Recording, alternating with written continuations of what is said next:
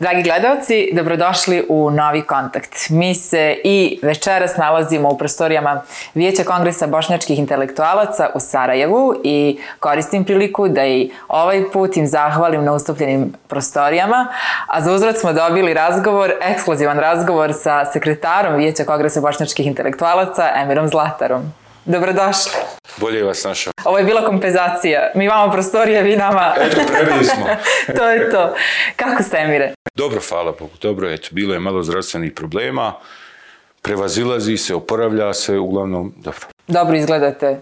Isto kod da nikakvih zdravstvenih problema nije bilo. Pa kažu pred kraj da čovjeku malo svane i da, i da dođe se.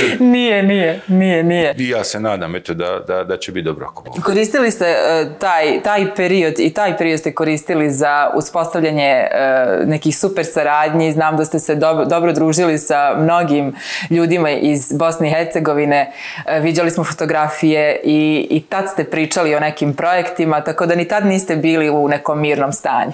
Pa eto, čovjek je socijalno biće pa mora održavati te kontakte sa e, ljudima, posebno sa ja ih zovem umnim ljudima Bosne, onima koji zaista e, su zadužili ovu zemlju i ovaj narod i, i, ovaj prostor, pa na kraju krajeva za one generacije koji će doći, dakle i jednu našu istoriju koju mi trenutno živimo i zaista onaj e,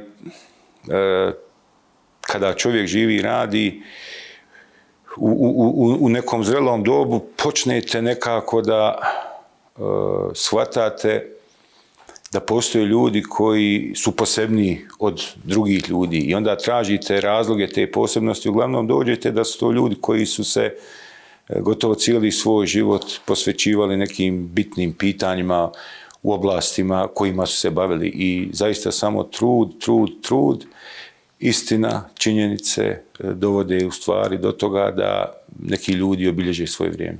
Sigurno. Vi ste trenutno sekretar Vijeća kongresa bošnjačkih intelektualaca, e, provodite svoje radno vrijeme u ovim prostorijama gdje se mi trenutno nalazimo, ali prije toga ste aktivno radili e, za zajednicu u kojoj živite u mnogim projektima, bili ste kroz mnoge institucije, radili na vrlo značajnim projektima u, u društvu. Šta je za vas to jest šta je na vas ostavilo najveći utisak? E, u kojem projektu ste bili onako, to jest kojim projektom ste bili najzadovoljniji tokom, tokom svog rada? Pa aktivitet u Vijeću Kongresa bošnjačkih intelektualaca intenzivan je možda nekih 8-9 godina i svi mi koji smo, da kažem, u organima vijeća, dakle predsjednik, generalni sekretar, upravni odbor, nadzorni odbor, sučasti, sve su to ljudi koji su volonterski, obzirom da je vijeće udruženje od 2002. godine registrovan po tadašnjem zakonu koji danas važi, tako da e, nije radno mjesto, da tako kažem, u vijeću, već je to izraz e, neke lične potrebe da se da doprinos e, sa ljudima koji mogu nešto ponuditi i ostaviti onome što se zovu elementi e, nacionalnog identiteta bošnjačkog naroda.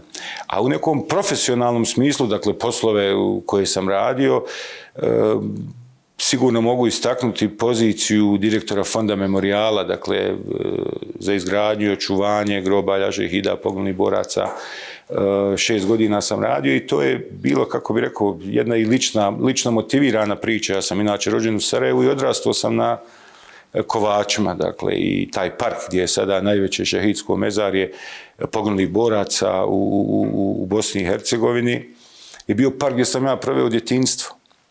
E, tu sam se uključio, jel, s početka agresije na Bosnu i u jedinicu.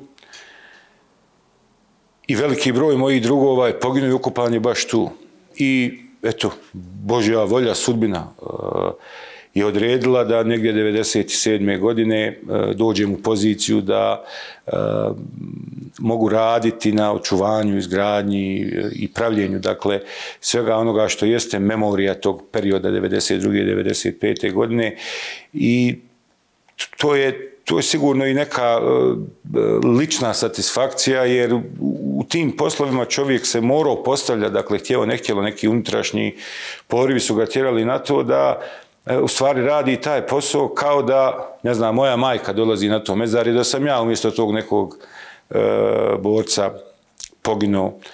I, I jednostavno to me opečatilo, dakle, te priče, susreti, sudbine, e, unutrašnji ti e, procesi koji se odvijali nakon, nakon agresije, nova saznanja, e, sve je to ostavilo jedan dubok trag na čovjeku i mislim da je, da je taj posao najveći utjecaj ostavio na mene u nekom budućem, da tako kažem, radu. S druge strane, obavljao sam i, i funkciju generalnog direktora televizije u Sarajevu, to je jedan poseban, na posebno iskustvo u, u tom jednom medijskom svijetu i čovjek tu zaista uh, sazna puno stvari i imao sam priliku da sarađujem sa uh, drugim medijima, televizijama u, u regionu i da, kako bi vam rekao, dođem do spoznaja kako i na koji način se u stvari uh, kreiraju informacije, vijesti, kako se vrši njihov izbor, a to je zanimljivo upravo zbog toga što se jel danas pute medija uglavnom kontroliraju društva ne samo u Bosni i Hercegovini nego dakle u čitavom svijetu. I onda kad malo uđete dalje prisustujete konferencijama razgovarate s ljudima e, bude vam jasno da e, koliko koristi može da donese taj, e, taj medijski prostor. Danas u svijetu je on faktor koji mnogo više nesreća donosi zbog uh, onih pozadinskih, da tako kažem, uticaja prema medijima, ali to je isto jedno, jedno uh, iskustvo koje je jako teško onaj, uh, dosegnuti kroz bilo koju školu, fakultet, uh, jednostavno samo aktivnim radom i, i, i, i učešćem u tome možete u stvari vidjeti kolika je i moć, ali kolika je i nesreća u onome što mi danas kolokvijalno zovemo medijima, jer danas su već ovi portali, prevazili čak i televizije i printanih medija, gotovo da nema ako nisu prisutni na, na portalima, ali prenos informacija, e, selektiranje informacija je nešto što, e, što je jako zanimljivo u tom svijetu. Šta vam je tu zanimljivo? Mislim, e, na koji način smatrate da se trebaju selektovati informacije koje, koje, koje dolaze do javnosti? Dakle, recimo ono što, što, što je bilo meni zanimljivo, uh, obzirom da sam se ja bavio upravljanjem televizije, menadžmentom i dakle, uh, ono što bi se reklo, omogućavanjem dakle, tih logističkih svih potreba da bi se mogao producirati vlasti program, nabavljati neki program koji publika traži i taj jedan treći segment, pošto smo mi bili javni emiteri, danas je tako, e, ono što je e, društvena odgovornost, dakle projekti koji nisu komercijalni iz oblasti obrazovanja, istorije. Posebno smo mi posvećivali tu e, dokumentarnom programu iz, iz perioda agresije od 92. i 95. jer e, javni servis, državna televizija je praktično podijeljena, da tako kažem, urednički još uvijek u Bosni i Hercegovini i danas dan imate narative da je ovdje bio građanski rat i tako dalje i tako dalje i neke gluposti, pored jel, međunarodnih presuda, ne naših sudova, nego svjetskih i evropskih sudova. E, međutim, prilikom kreiranja i praćenja dnevnika, obzirom da kad, kad ste vi, ne znam, e, prvi menadžer u, u, u televiziji, vi jednostavno nemate dovoljno prostora, niti se bavite uređivačkom politikom. To radi glavni urednik, urednici, novinari i tako dalje. I dođete i pogledate dnevnik, recimo, centralnu informativnu emisiju. A onda pogledam druge jel, e, medije i vidim da u stvari ključnih 4-5 informacija uglavnom svi mediji prenesu isto govorim o nekoj regionalnoj i svjetskoj politici. Onda me zanimalo kako i na koji način da se imaju te iste informacije i da se na isti način e, odnosi prema nekom pitanju. Ratova u arapskom svijetu, Izrael, Palestina, e, potpuno nepostojanje u to vrijeme, dakle Azije, Kine, Rusije, nekog novog svijeta koji dolazi. Onda sam u stvari shvatio da mi pripadamo u tom medijskom svijetu toj zapadnoj hemisferi i sve te agencije koje servisiraju sve medije ovdje, njihov izvor informiranja su uglavnom zapadni svijet. Amerika i zapadne zemlje Evrope. I jednostavno svi naši mediji, obzirom da nemaju novaca, nemaju sredstava da mogu otići u, u, u prostore... Crpe informacije. Tako i onda svi koriste iste informacije, onda se kreira jedna slika koja ne mora uopšte biti tačna ne mora biti istinita, ali ona postoje u javnosti nešto što se uzima zdravo za gotovo. I tu sam recimo vidio, i to, to mi je recimo bilo zanimljivo, onda sam insistirao kod nekih uh, medijskih velikih kuća s kojih sam u to vrijeme imao kontakt, da je one otvaraju agencije ovdje, da bi imali više informacija, pa onda da vi praktično uporedite informacije, njihovu vjerodostojnost, vjerodostojnost, činjenice, dokumente, pa da vidite u stvari da li je baš to sve istina što se objavljuje. Jer vi ne morate čak ni lažnu informaciju dati, ali ona se u pozadini kreira na način da ona se oblikuje, da je vi prihvatite kao da je u suštini to istina. U stvari pozadine su uvijek mnogo drugačije i mi, nažalost, te e, istine o tim nekim svjetskim dešavanjima saznajemo 20 ili 30 godina iza. Jedna od, recimo, u to vrijeme informacija koja je danas opšte poznata jeste bila invazija na Irak zato što oni imaju, ne znam, po dojavama nekih obavještajnih službi, hemijsko oružje, digo se sav svijet srušio, da bi prije ne znam koliko godina mi dobili informaciju da je u stvari ta obavještajna služba koja je dala tu informaciju bila lažna. Dakle, sve se uradilo na osnovu lažne informacije, invazija na Irak je, gledate, živa i tako dalje, objašnjavaju vam da je razlog što oni imaju, ne znam, oružje za masovno uništenje, da biste kasnije, i, i to je recimo jedan kratak period, nekih deseta godina, saznali da u stvari nema ništa od toga. E tako se kreira moderni svijet, moderno društvo, a s druge strane mediji također jako puno mogu doprinijeti u edukaciji ljudi, u, u onome što se zove očuvanje čovječanstva, dakle posebno ove speci, specijalizirani televizijski kanali koji se bave prirodnom očuvanjem okoline i tako dalje. Tako da, kako bi vam rekao, taj jedan informativni segment je podložan interesima dnevno-političkih ili strateških orijentacija moćnih i bogatih, a ovaj drugi dio je u stvari dostupan svima i preporučujem uh, svim našim gledalcima da uglavnom gledaju te uh, emisije koje oplemenjuju, da tako kažem, ljudi. Sigurno da su, da su mnogo bitnije i mnogo značajnije, jer, jer su drugačije i, i drugačiji sadržaj mogu da ponude. Pomenuli ste dva zaista značajna projekta. Prvi projekat e, me podsjetio sad na na jednu knjigu koja je skoro izašla, radili su je, radila je grupa ljudi iz iz Novog pazara, a tiče se mezarija, to je starih mezarija na, našim, na, na prostoru pazara i koliko je značajno zapravo očuvati ta mezarija, da to nije samo jedan kamen, da, da, je, da je na tom kamenu historija, da je na tom kamenu opis jedne osobe, njegovo ime i prezime, kogod daje i da nam svedoči da, da je on bivao tu na tom, na tom prostoru.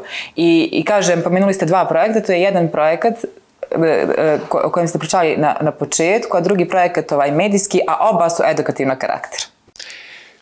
Pa, i, i, i, u svakoj, ja mislim, oblasti djelovanja postoji to nešto što se zove edukativno, jer su uvijek kući, ali, ali i neko iskustvo vi prenosite nekim drugim ljudima.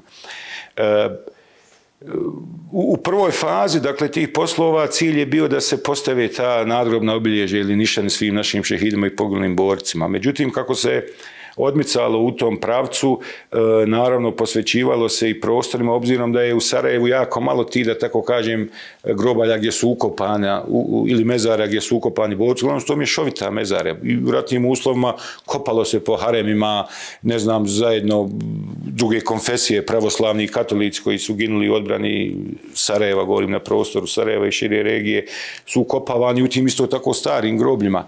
E, I onda je u stvari do, dolazite do jednog e, e, do, do jedne pojave da, da u stvari ti svi nadrobni spomenici su svjedoci jednog vremena i pečati istorije tog vremena. O tome se radim i odatle uči. Tako je. E sad vidite, e, da nema recimo stečaka, to su najznačajniji spomenici materijalne kulture postojanja zemlje Bosne, kraljevine Bosne, srednjovjekovne Bosne. I gdje god postoje stečci, tu je bila Bosna.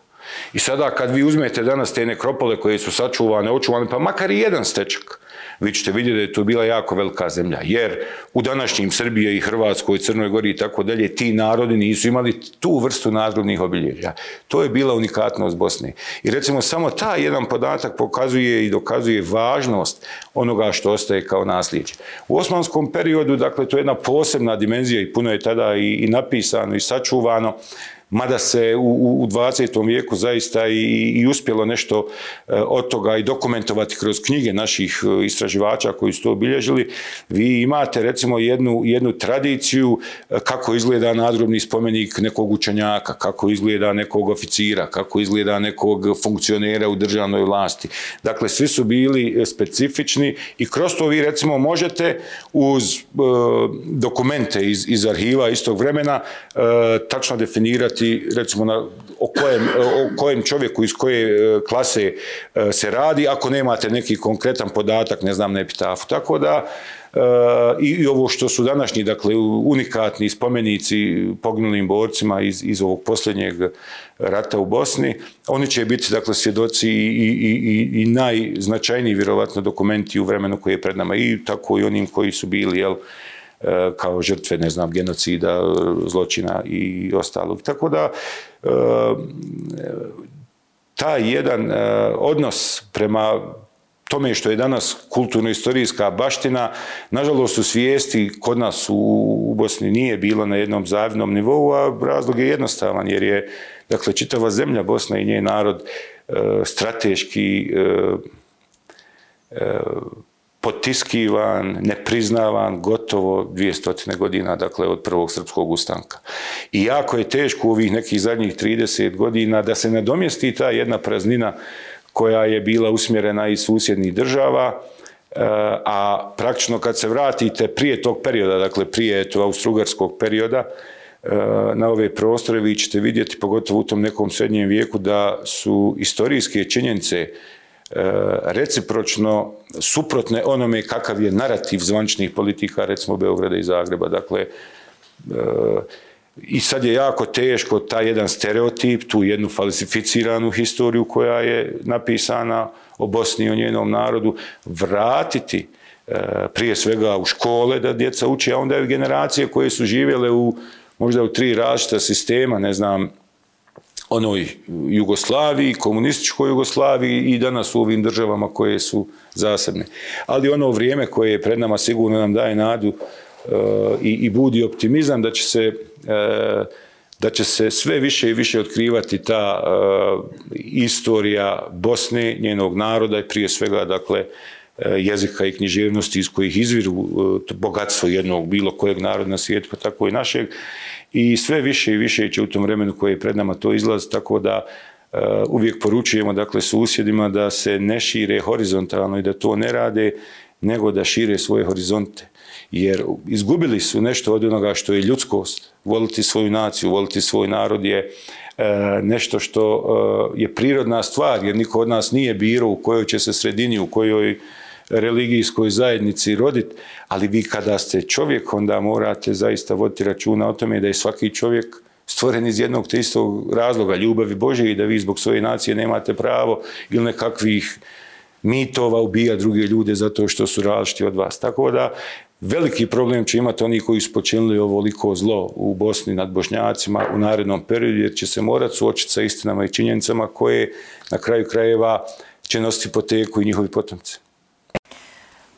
Prije, e, prije vas smo razgovarali sa akademikom Dževodom Jahićem i tu smo spomenuli upravo ovo što ste sad vi govorili, da, da kad se priča o osnaživanju svog identiteta i onoga što, što jeste čovjek koji se rodi, na primjer, da li je bošnjak, da li je srbin, da li je hrvat, kad, kad govori o sebi, ne govori o sebi e, da bi druge e, potisno, da bi druge mrzeo i slično, već govori i želi da se zna o sebi, želi da osnaži sebe, da bi više naučio o sebi, da bi bio bolji za svoju zajednicu, da bi bolje razumeo onog drugog, drugog i drugačijeg i da je zapravo to ono o čemu mi sad pričamo i što treba da, da, da se nekako uh, krene pričati u javnosti. Jer je puno ovakvih uh, u, u ovom lošem kontekstu stavljenih uh, kroz, kroz medije i kroz javnost priča o osnaživanju sebe, to jest o saznanju i o, o proučavanju svog identiteta.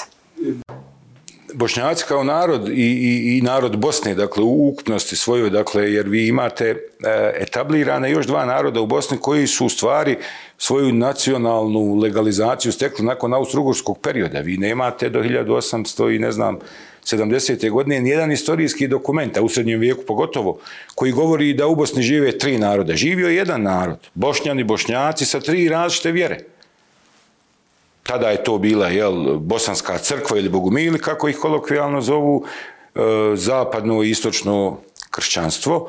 U osmanskom periodu su, su e, bošnjaci ili bošnjani primili islam, veliki broj njih. Ostalo je e, jedan dio stanovništva u vjeri koju su do tada baštinili katoličanstvu ili kako su ih zvali rimokatoličkoj i grčko-pravoslavnoj, dakle, koji su autohtoni bosanski narod. Međutim, iza 1878. a prije toga stvaranjem nacionalne države Srba, kasnije i Hrvata, e, došlo je i kroz crkve i kroz kulturne institucije i Srbije i Hrvatske do kroatiziranja i srbiziranja tog e, bosanskog čovjeka, kako se on nazivao, bošnjaka, i otad se etabliraju i srpska i hrvatska nacija ili narodi u Bosni i oni su zaokružili svoj identitet. Samo ono što ostaje začudno jeste da se oni odriču, govorimo ovih zadnje dvije ili tri decenije, to nije bilo prisutno, dakle u, u vrijeme Jugoslavije čak nije bilo prisutno ni ove socijalističke, a one e, kraljev, kraljevine Jugoslavije, da se taj narod odricao svoje bosanske stare baštine. Oni su bili pripadnici te zemlje. Međutim, danas vidimo dakle, jedno potpuno otuđenje i to su procesi koje nijedan normalan čovjek ne može da razumije, da ne znam, da, da ste vi rođeni tu, otac, djed, pradjed, a da vi kažete da je vama matica neka druga država. To je, to je nemoguće, jer za razliku od tih država danas, bosanska zemlja, bosanska kraljevina, bosanski lajet, u to vrijeme, on se prostirao na prostorima današnjih država Srbije, Hrvatske i Crne Gore. I kada su se granice mijenjale, taj narod bosanski je tamo ostao, to su bošnjaci. Oni nisu ni otkud došli, niti su se odnekud pojavili, niti su pali s Marsa, niti su kako bi rekao, e, imali potrebu da budu ništa osim ono što jesu, međutim prekrajanjima granica dobar broj e, tog matičnog naroda je Bosna, u Bosna je ostao u drugim državama. Takva situacija se ne može uporediti jer u istorijskim faktografijama toga nema, da je neki dio Bosne bio pod vlašću nekih srpskih ili hrvatskih kraljeva, pa da je taj narod iz, iz nekih razloga bio srpski ili hrvatski. Dakle, to ne postoji. E sad opet se vraćamo na početak razgovora, temeljni, e, temeljni e, dokument e, u materijalnom smislu jeste taj stečak. On ne pripada formalnim crkvama, već to jednoj crkvi, kako su je zvali, to, to su u stvari bili prvi protestanti u, Evropi, kako su ih nazivali američki naučnici, objavili su čak i knjigu o tome 1900 i neke godine, dakle 200 godina prije Martina Luthera Kinga su se pojavili ti protestanti u Evropi, odnosno ti bošnjani dobri koji su imali i baštinili tu staru kršćansku vjeru. I tako da je bosanski prostor u stvari zaista jedan poligon za E, kako bi rekao, sve ljude u okruženju, jer mi u komunikacijskom smislu se razumijemo, ali e, autohtoni jezik Bosne ili bosanski jezik e, je nešto što je, kako bi rekao, sad to radi akademik Jahić kojeg ste spomenuli, taj jedan enciklopedijski rječnik, to je projekat koji se radi jednom u sto godina u jednom narodu i eto, imamo i tu sreću da smo savremenici jedne takve ličnosti i osobe sa kojom živimo. Njegovu vrijednost će ovaj narod, zemlja, pa možda za nekih 4-5 decenija shvatiti, uvidjeti i tako dalje. A to su eto ti ono pioniri, ja ih zovem svjetiljke iz budućnosti. To su ljudi koji negdje stoje na horizontu uh, u jednoj trasi kojim ide njihov narod i oni su o, 20, 30, 50 godina ispred.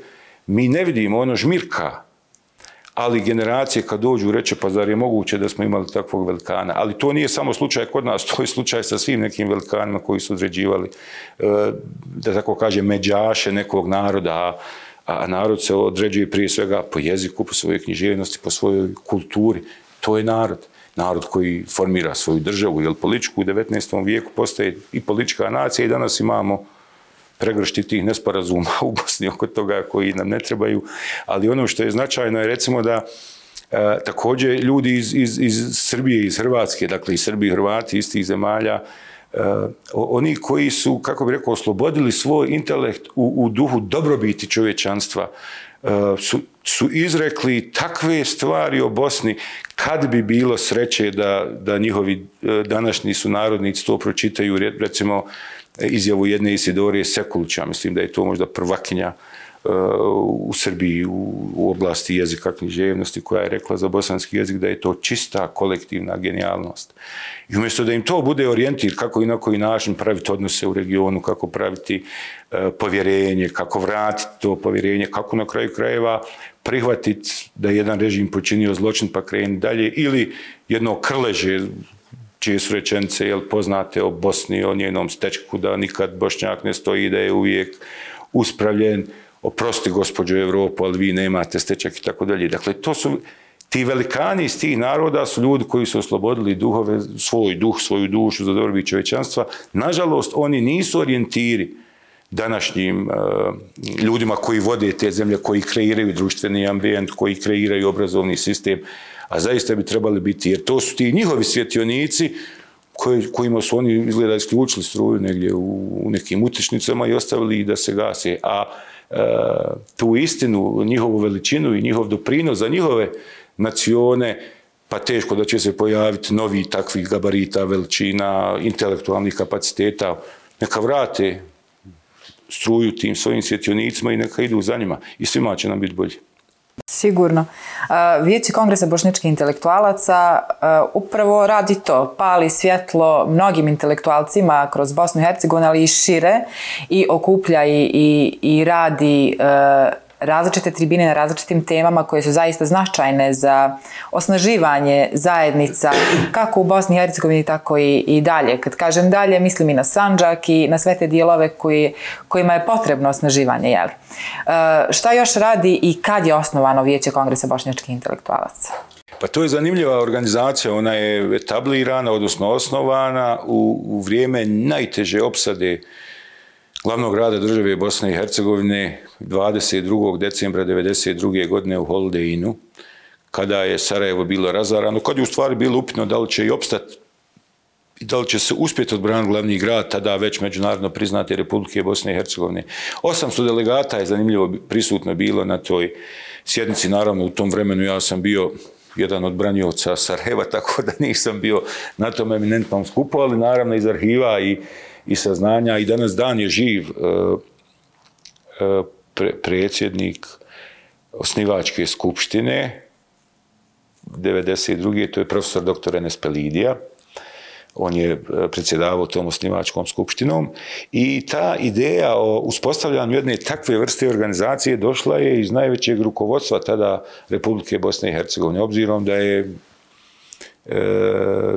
država bila praktično razapeta, nikakve institucije nije imala, priznata preko noći je brutalna agresija nastala i rukovodstvo tadašnje države je tražilo pomoć podršku od najeminentnijih ljudi iz, iz svojih oblasti. I to je zaista fenomen i zanimljivost je da je jedan od inicijatora ljudi koji je molio boš, bošnjačku pamet da se okupi bio i predsjednik predsjedništva Republike Bosne i Hercegovine Rahmetli Alija Izetbegović i zanimljivo bio je član vijeća od tih početaka, ali nikad nije bio u organima VKB-a, uh, u upravnom odboru ili predsjednik, upravo zbog toga da ne bi na politički način obojio neku organizaciju i zajednicu koja treba u stvari da ima uh, nacionalne i narodne ciljeve, a ne partikularne političke uh, stvari. Davo je veliku podršku. I od tada praktično vijeće djeluje. Mislim da je to danas Evo 30 godina će se ove godine obilježavati vijeća.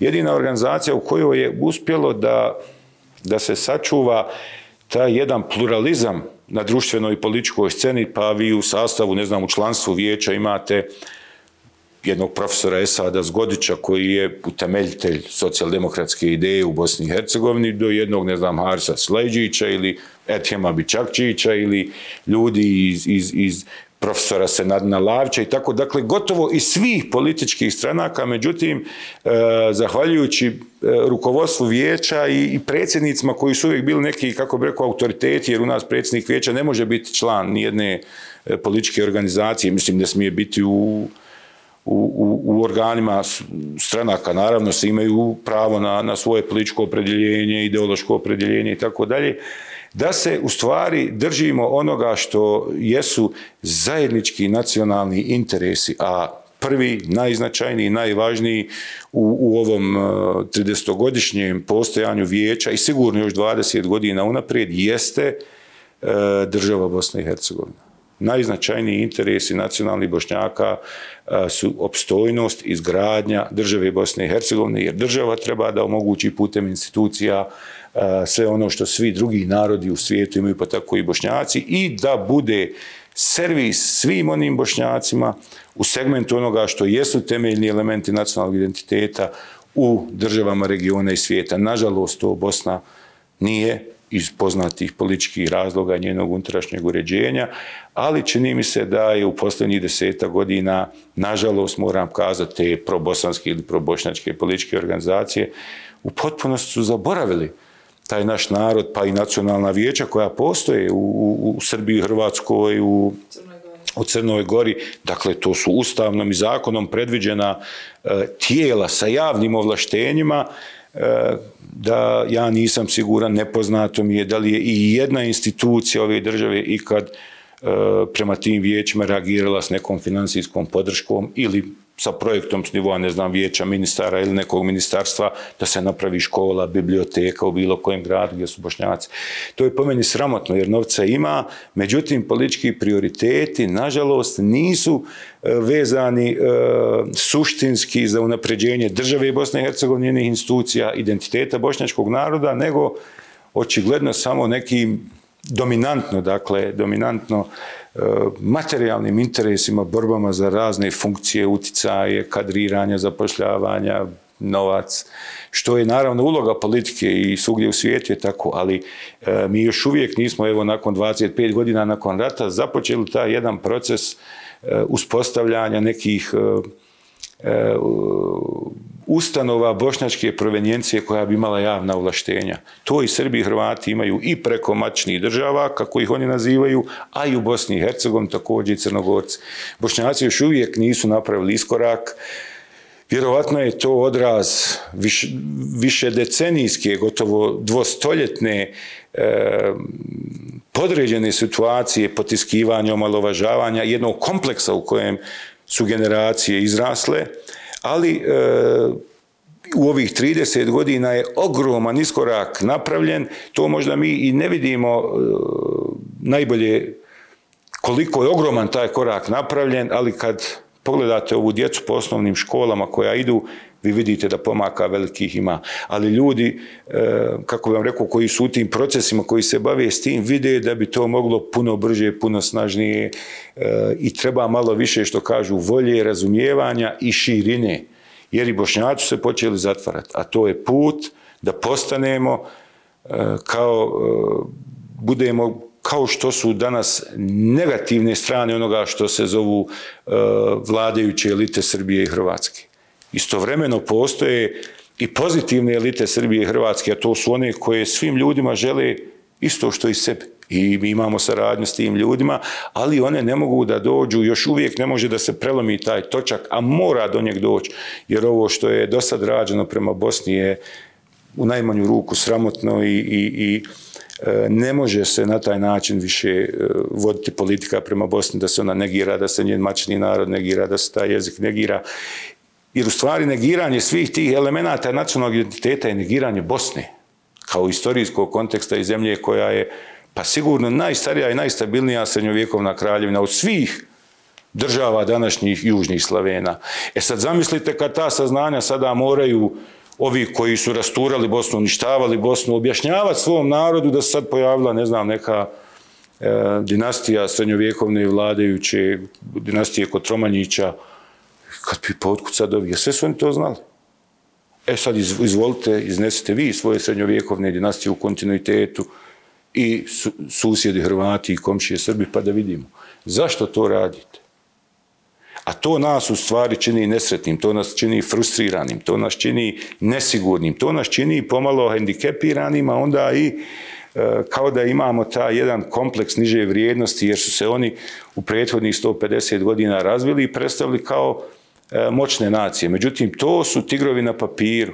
Jer istorija Bosne, dokumenti koji se istražuju, knjige koje izlaze, radovi koji se rade, potpuno demantiraju svu tu falsifikaciju koja je prezentirana u zadnjih možda 50-60 godina.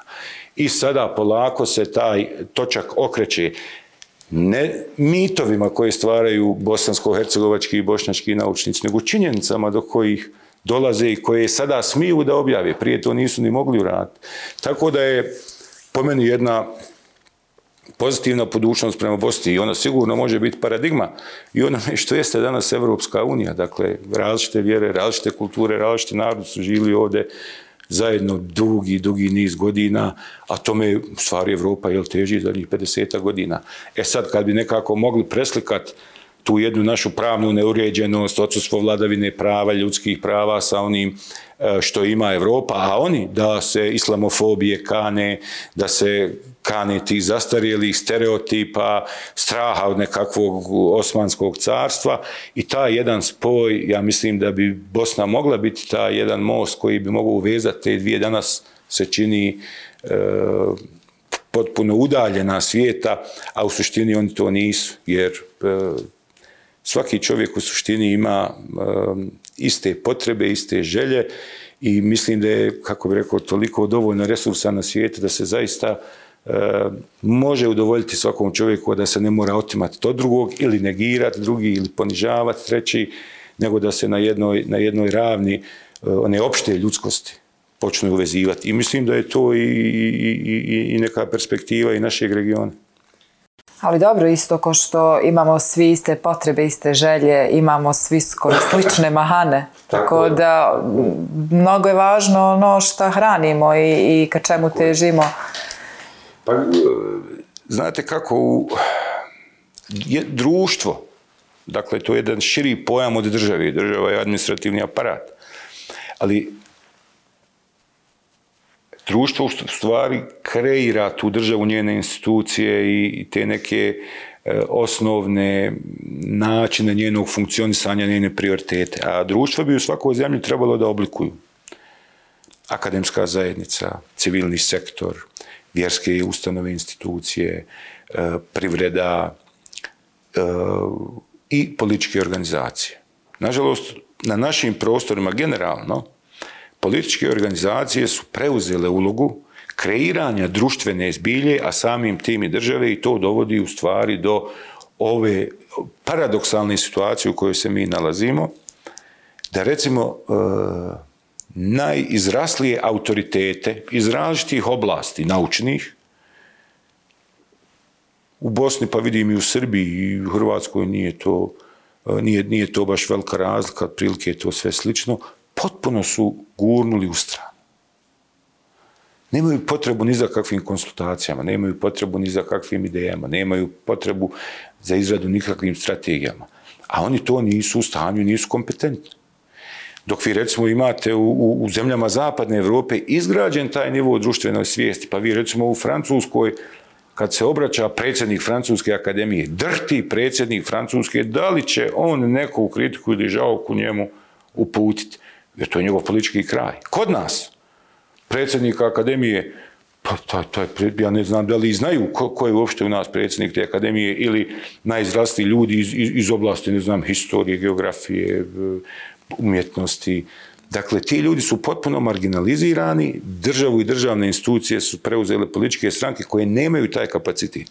One ga na kraju ni ne moraju imati. I to nije nužno, jer se politikom može baviti svaki građanin, on je političko bić, ali pametna, umna, strateška, vizionarska politika, pa mora tu pamet konsultirati. Međutim, vi ako nećete da budete član neke stranke ili ako niste odan vođi, u nas je to kraj, kreću nesporazumi, cijepanja i vi danas imate jednu situaciju, ali to proces koji mora proći i on će, nažalost, još trajati možda deceniju ili dvije na našim prostorima, da ne znam, čini se da u federalnom ili državnom parlamentu imate 11 ili 12 političkih stranaka u državnom parlamentu na 42 zastupnika. To bi recimo na 600 zastupnika u Bundestagu značilo da imaju 240 stranaka.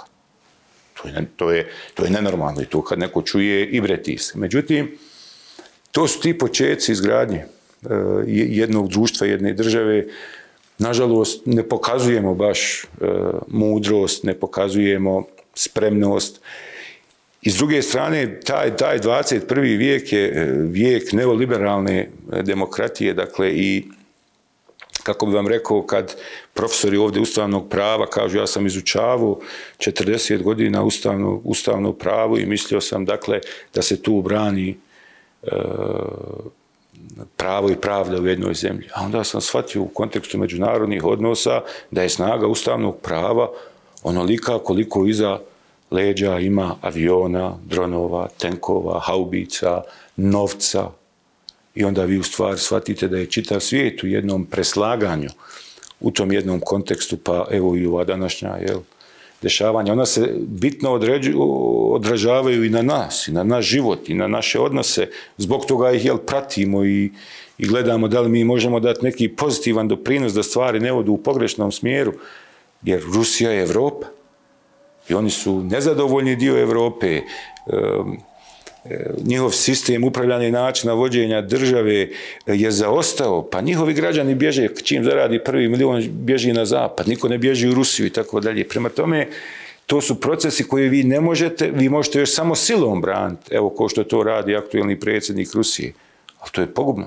To je pogubno i za ruski narod, i za region, i za Europu i ne znam odakle te neke vizije nego njegovih savjetnika da je to neki novi euroazijski koncept, pa nije, Rusija je evropska zemlja. Ali nezadovoljni dio Europe ili istog zapada, kako bi rekli, dakle, oni se tu moraju vratiti, moraju uključiti, moraju dati svoj doprinos. E sad, svi ti procesi utiču na ono što jeste jedna krha e, demokratija koja se tek nazire u Bosni i Hercegovini, politike koje su iz susjednih zemalja razorile ovu zemlju, razorile njeno društvo, imali smo jel, prvi presuđeni genocid nakon drugog svjetskog rata. Tako da su to sve stvari koje opterećuju naše živote, našu realnost i zbog toga možda i, i gledalcima jedna poruka, dakle, znanje, učenje, strategije da budu da se naši studenti e, ili naša omladina šalje na najprestižnije univerzitete diljem svijeta, bez obzira da li je u pitanju zapad ili istok, i da se obavežu da se, vrati. da se vrate i da tu daju doprinos. Mukotrpno će im biti, jer vi kad dođete iz jednog uređenog sistema, u naš ljudi, ljudi padaju u nesvijest. Ne mogu da vjeruju da, da je još uvijek onaj. Međutim, taj e, društveni ambijent se mijenja povremeno. Ne, nije dovoljno da imate vi neku elitu koja shvata te procese, ona živi, e, ako, ako običan čovjek pod navodnicima običan ili prosječan građanin nije došao do tog nivoa. Društvo mora zajedno rasti i to je snaga društva. Taj njihov zajednički rast koliki, a ne koliko su jaki pojedinci. Srećom da u našem narodu mi imamo izrasle pojedince koji su na sebe preuzeli obaveze javnih ustanova, institucija, pa rade projekte koji u svim državama svijeta rade, dakle akademije, instituti, univerziteti, timovi, timovi. E to je jedan fenomen koji bi zaista bilo zanimljivo istražiti kako je moguće da evo jedan kojeg ste spomenuli Jahić radi jedan riječnik gdje je, ne znam, recimo eto u susjednoj Hrvatskoj je 33 doktora nauka koji su članovi Hrvatske akademije, univerziteta, instituta, za 33 čovjeka. U nas jedan čovjek radi sa nekoliko saradnika koji mu pomažu u, u, u, u to njegovoj metodologiji, jel, da, da, da se prikuplja, prerađuje i obrađuje ta građa. E, to su fenomeni.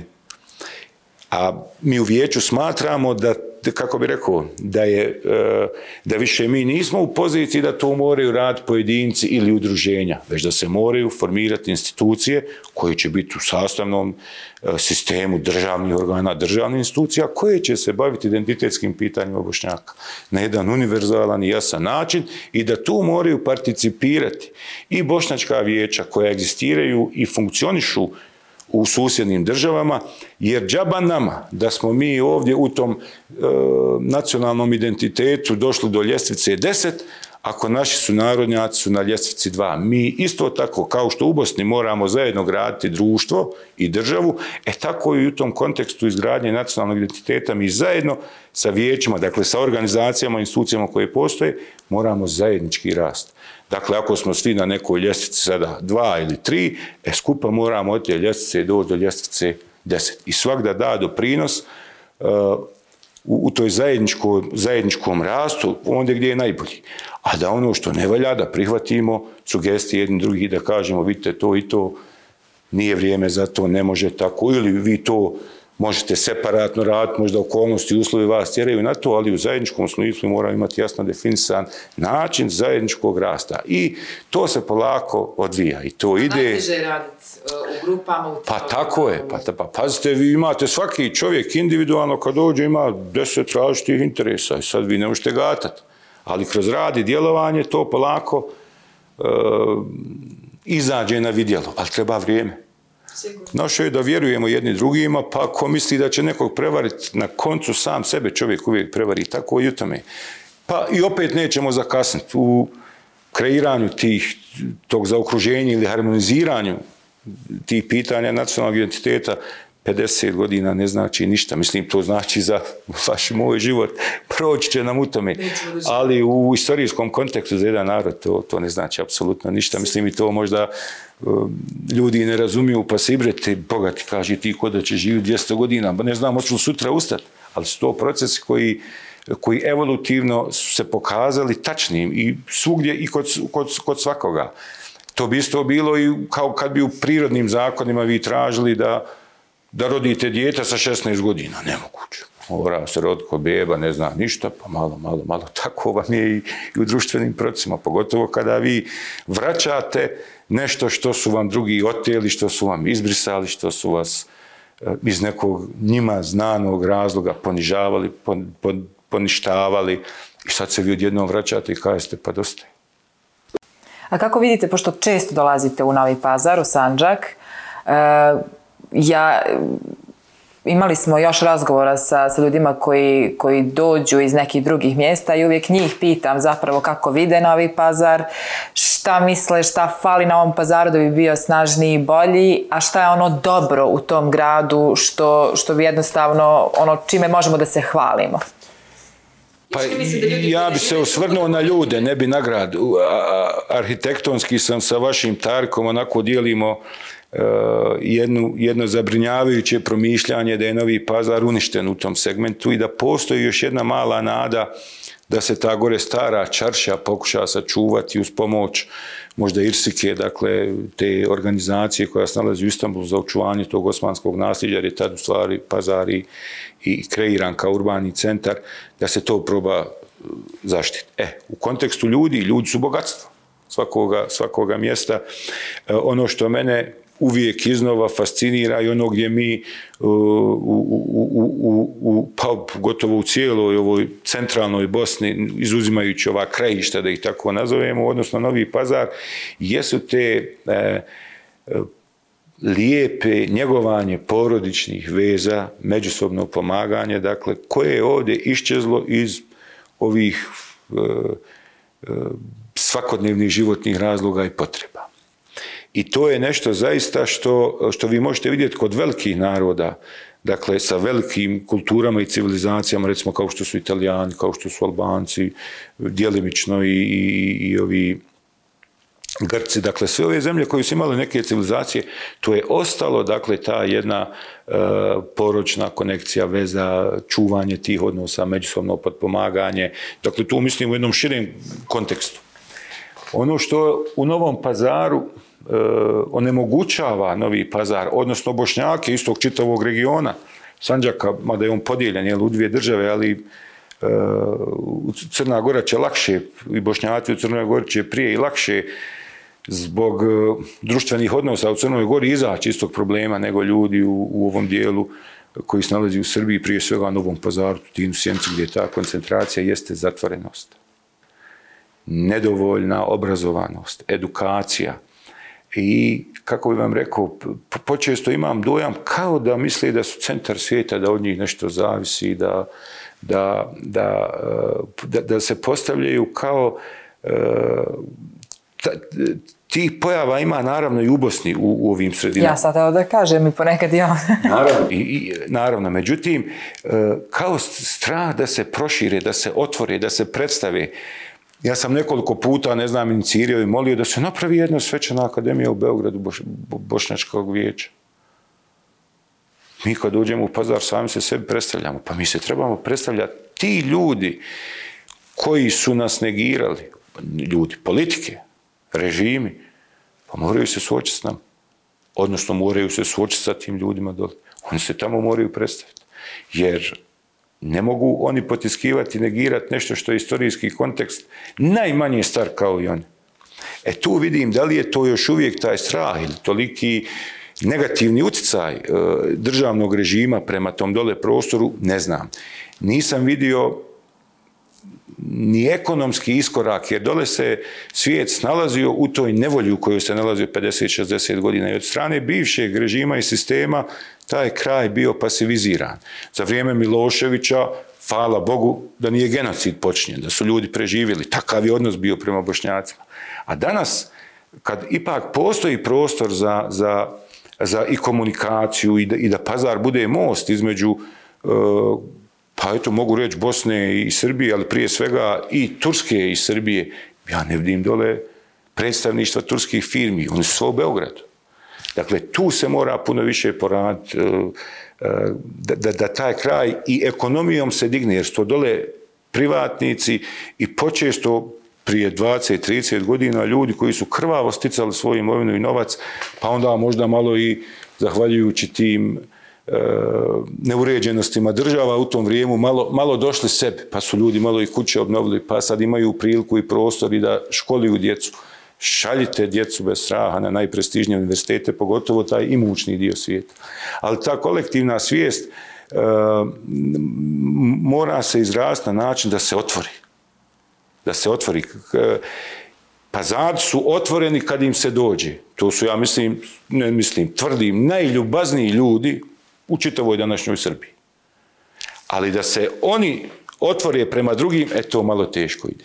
Vjerovatno je tu taj viševjekovni strah, naslagano nepovjerenje, e, koje je naravno razumljivo, ali ovo su vremena u kojima u tom smislu po meni treba izaći hrabro kazati ovo smo mi, mi živimo u ovim prostorima u, ovoj državi. Nije izbor nijednog bošnjaka da živi u Srbiji, da se razumijemo posle 150 godina, svašta šta je ta država uradila tom narodu, na kraju počinila i genocid, je Srbija presuđena za nesprečavanje genocida nad bošnjacima, ne nad nekom imaginarnom skupinom ili narodom. Tako da je tu velika odgovornost na njima, ali taj prostor gdje žive bošnjaci, to je njihov prostor, autohton prostor i mislim da tu treba malo više posvetiti onaj e, snage, malo više hrabrosti, ne znam kako bi rekao, opet to, to je moj pogled izvana, on ne mora znači da je tačan, tako, tako ja vidim. Žao mi je što je taj potencijal koji je, jeste velik u svakom smislu, prije svega u ljudskom, to je mlada populacija, se konfrontira zbog te zatvorenosti između sebe. I vi imate tu jednu nemoguću situaciju dole da ne znam napravite neku stabilnu lokalnu vlast, stalno su neka previranja, između koga, između Bošnjaka. A s druge strane nemate jasno definisane eto te interese kao nacionalne manjine u Srbiji koji bi bili obaveze za sve. Zato što se interesi često preklapaju, govorim na ove neke materijalne, ovakve, onakve, sa onim što jesu nacionalni interesi, a oni su uvijek, kad su izbori politike u prvom nekom planu, na kraju nema ništa od toga. Ali taj jedan broj imućnih ljudi koji dole živi, ali onih pristojnih ljudi koji su očuvali tu e, porodičnu snagu, tu je ogromna snaga i potencijal naroda, zdrava ta jedna porodca koja je dole još uvijek sačuvana. E, kako će se, kako bi rekao, ti procesi otvarati, ne znam, ali oni, oni moraju nužno doći. Mora se otvoriti taj, taj dio uh, sanđaka prema, prema drugima. I to, to će mu biti najveća snaga, ta otvorenost. To je moje mišljenje. A da se vratimo sad na, uh, to jest u Sarajevo, uh, rekli ste da ste odavde, da ste rođeni i živjeli na Kovačima.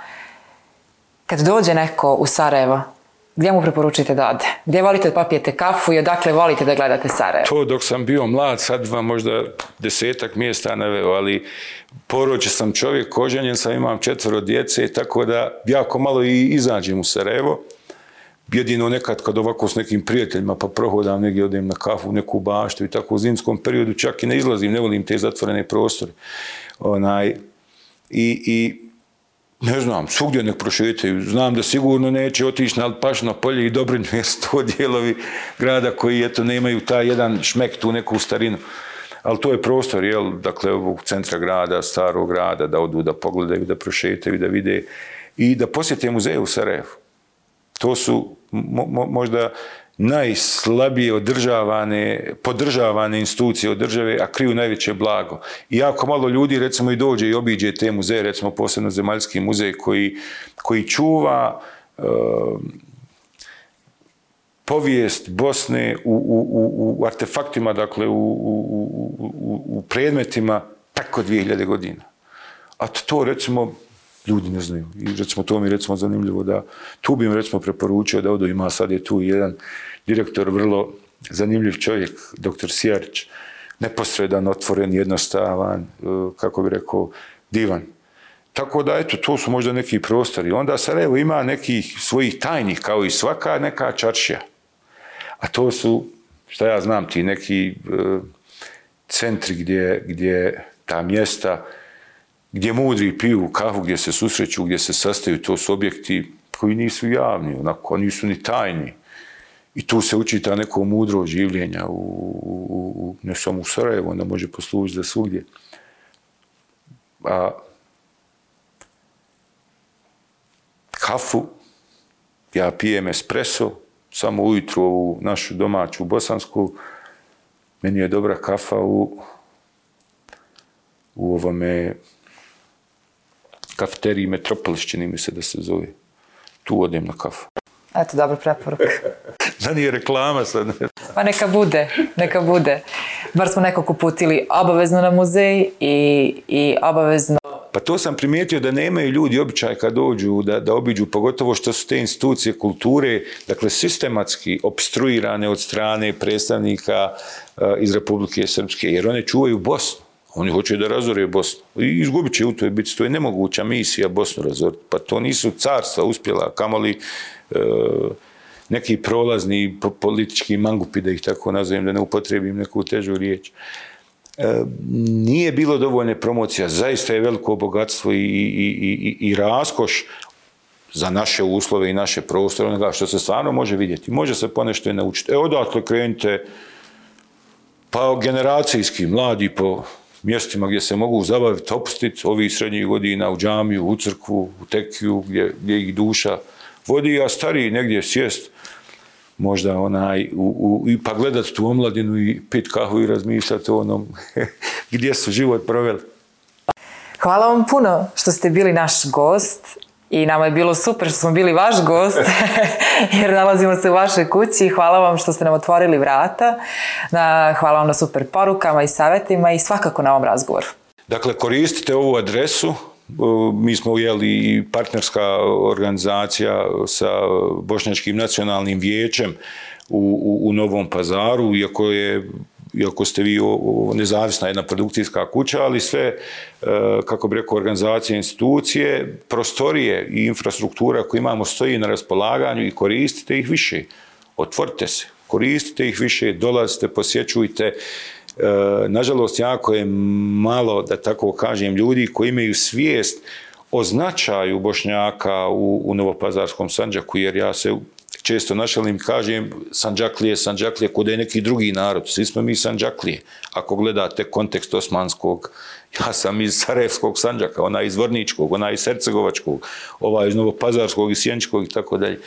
Dakle, e, e, koristite kapacitete koje imate, koji vam stoje na raspolaganju i, kako bi vam rekao, e, informirajte naše su narodnjaki i su narodnjakinje dole u, u Novom pazaru, a Boga mi ružite od ozdu. Ne čujemo baš onaj, e, valjda iz pristojnosti ili iz razumijevanja odnosa u Bosni, ali ružite i nas, pogotovo ljude koji se koji su decision makeri u državnim ustanovama, zašto se zapostavljaju ti prostori. Nema nikakve razloga, nema nikakve, e, e, nikakvog problema da se neki kapitalni projekti rade i prave, evo, iniciram, pa nek se odrede, nek se napravi jedan bazen javni, poklon Bosne, pa nek se udruže federacija, kantoni, opštine, to nikakve pare nisu. Nek se zove bazen za dobre ljude četavog Sanđaka, nek mu dadnu ime kakvo hoće, ali dakle, neki javni objekat da se napravi za taj svijet dole, pa i, za te ljude u, u Crnoj Gori, jer kod njih je, ovo što sam malo prije rekao, on će brže izaći iz te iste jedne zatvorenosti. Gotovo je na zadnjoj sjednici ovog našeg ureda smo došli do informacije da je gotovo već pola stanovništva sa, iz sjevernog dijela Crne Gore, to je dakle Rožaj, ta oblast gdje je dominantno bošnjačko stanovništvo, već je pola prešlo u Primorje i Podgoricu. Poslovi, turizam, rad, djeca se školuju, oni su se otvorili.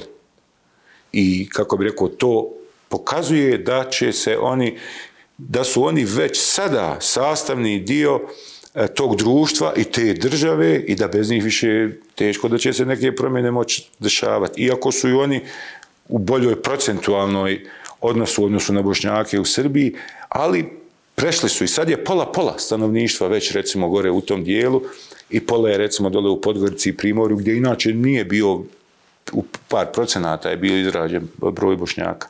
Tako da oni više ne mogu u svom vijeću voditi računa o rožajama okolini. To je završeno priča. Sad idu da brinu o svim bošnjacima na prostoru čitave Crne Gore. E, tako isto i, i, i, i ohrabrujemo, podržavamo sve te aktivnosti našeg vijeća koji idu u tom pravcu.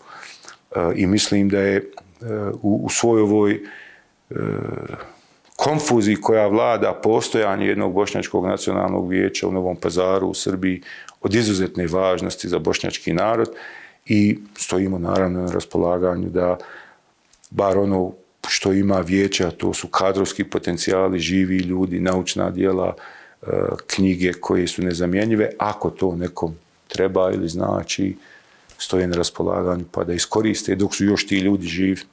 Sigurno. Hvala vam još jednom. Hvala vama na posjeti. Osjećajte se kako kod kuće. Tako se i osjećamo.